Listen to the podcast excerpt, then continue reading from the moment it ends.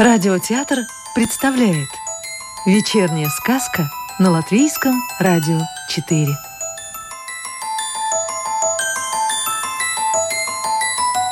Добро пожаловать в мир сказок о цветах латвийской писательницы Анны Саксе. В переводе Анны Гогель. Жасмин. Давным-давно все цветы в саду были белыми. Но даже тогда особое, почетное место занимала роза, королева всех цветов. Однажды в сад явился художник с большой коробкой красок и целым ворохом кистей. «Кому какой цвет? Подходите, выбирайте!» Стал он зазывать и расположился под первым попавшимся кустом. На свою беду рядом с художником оказался Жасмин. Он наклонился к краскам и заметил, что в одной из баночек как будто сияло солнышко. Жасмин вспомнила о своей возлюбленной. Ее волосы были золотисто-желтого цвета и мечтательно произнес, что хотел бы желтую краску.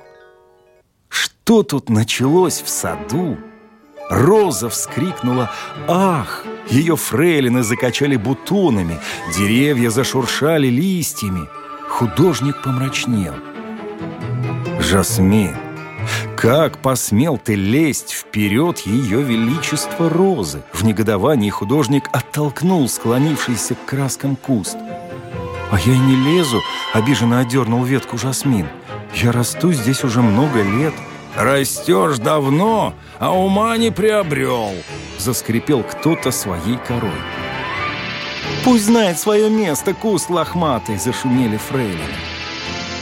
До сих пор не разобрался, кому в этом саду полагается первый выбирать краску, поучал художник. В наказании будешь последним. А там, если попросишь как следует, может и простим. Да, в конец его. Поглядим еще, как он будет умолять. Что этот простачок может предложить?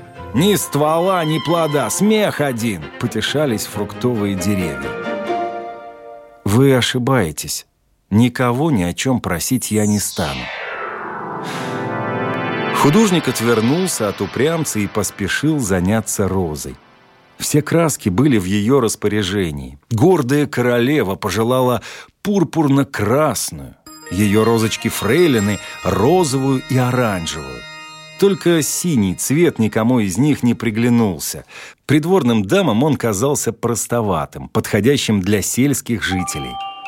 Тогда художник, чтобы краска не пропадала, раскрасил синим незабудки и васильки – а дальше все старались угодить художнику кто как мог. Мак улыбался так вежливо и так жалостливо качал бутончиком на тонком стебельке, что художник не поскупился и раскрасил его поярче. Георгины давно служили при дворе и знали толк в лести, и их старания окупились сполна – Несколько дней художник без отдыха трудился, раскрашивая их лепестки всевозможными оттенками. Затем явился лопух, стыдливо волоча огромные листья. Когда художник спросил, в какой цвет его красить, он покорно ответил «Как решит господин». Художник обмакнул кисть в серую краску, мазнул по головкам лопуха и лукаво спросил, доволен ли он. «Да, господин, вам виднее, кому какой цвет полагается. Я же понимаю, что на всех ярких красок не хватит. Если все будут такими же прекрасными, как розы, то кто заметит их красоту?» Чертополох колючий был напористее, и художник раскрасил его мохнатые помпоны в лиловый. Целой гурьбой набежали какие-то цветочки и обступили художника со всех сторон. Они так мило кланялись, так вежливо здоровались, что напомнили художнику маленьких девочек, и он нарисовал на их головках примиленькие личики, счастливые, грустные и серьезные Анютины глазки – Яблоня пообещала художнику, что осенью подарит ему целую корзину спелых яблок, если сейчас он раскрасит ее цветы в нежно-розовый. Художник старался изо всех сил, карабкаясь по раскидистым ветвям яблони до самой верхушки.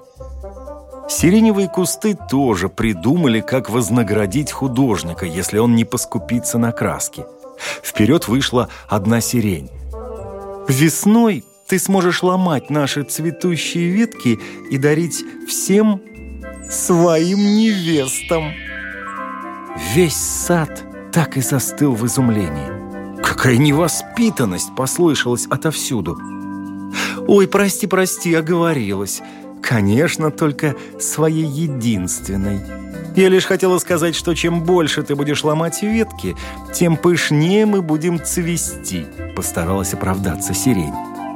«У меня нет невесты, а ты за свою грубость останешься белой», Обиженный художник оттолкнул ее и принялся за другие сиреневые кусты, одарив их красивыми фиолетовыми, розовыми, сиреневыми и бордовыми оттенками. Одуванчики принесли художнику целую кружку парного молока, и он щедро намазал их коротенькие стрижки желтым.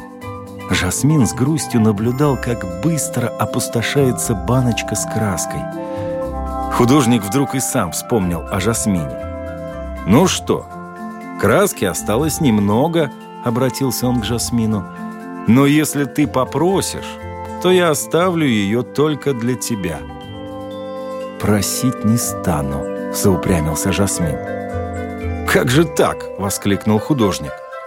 «Жасмин, братец, гордым быть, глупым слыть», — поучали его соседние кусты. «Хорошо. Не можешь сказать? Поклонись мне», — предложил художник, насмешливо улыбаясь.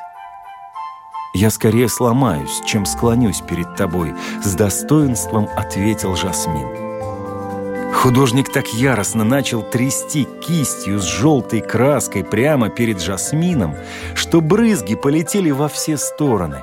«Да кто ты такой, что не хочешь просить и кланяться?» Вот и оставайся навеки вечный белым. Таким же Асмин и остался, белым и хрупким. Попробуй согнуть, сломаешь. Сказку читал актер Рижского русского театра Анатолий Фечин. Новую волшебную историю услышите завтра.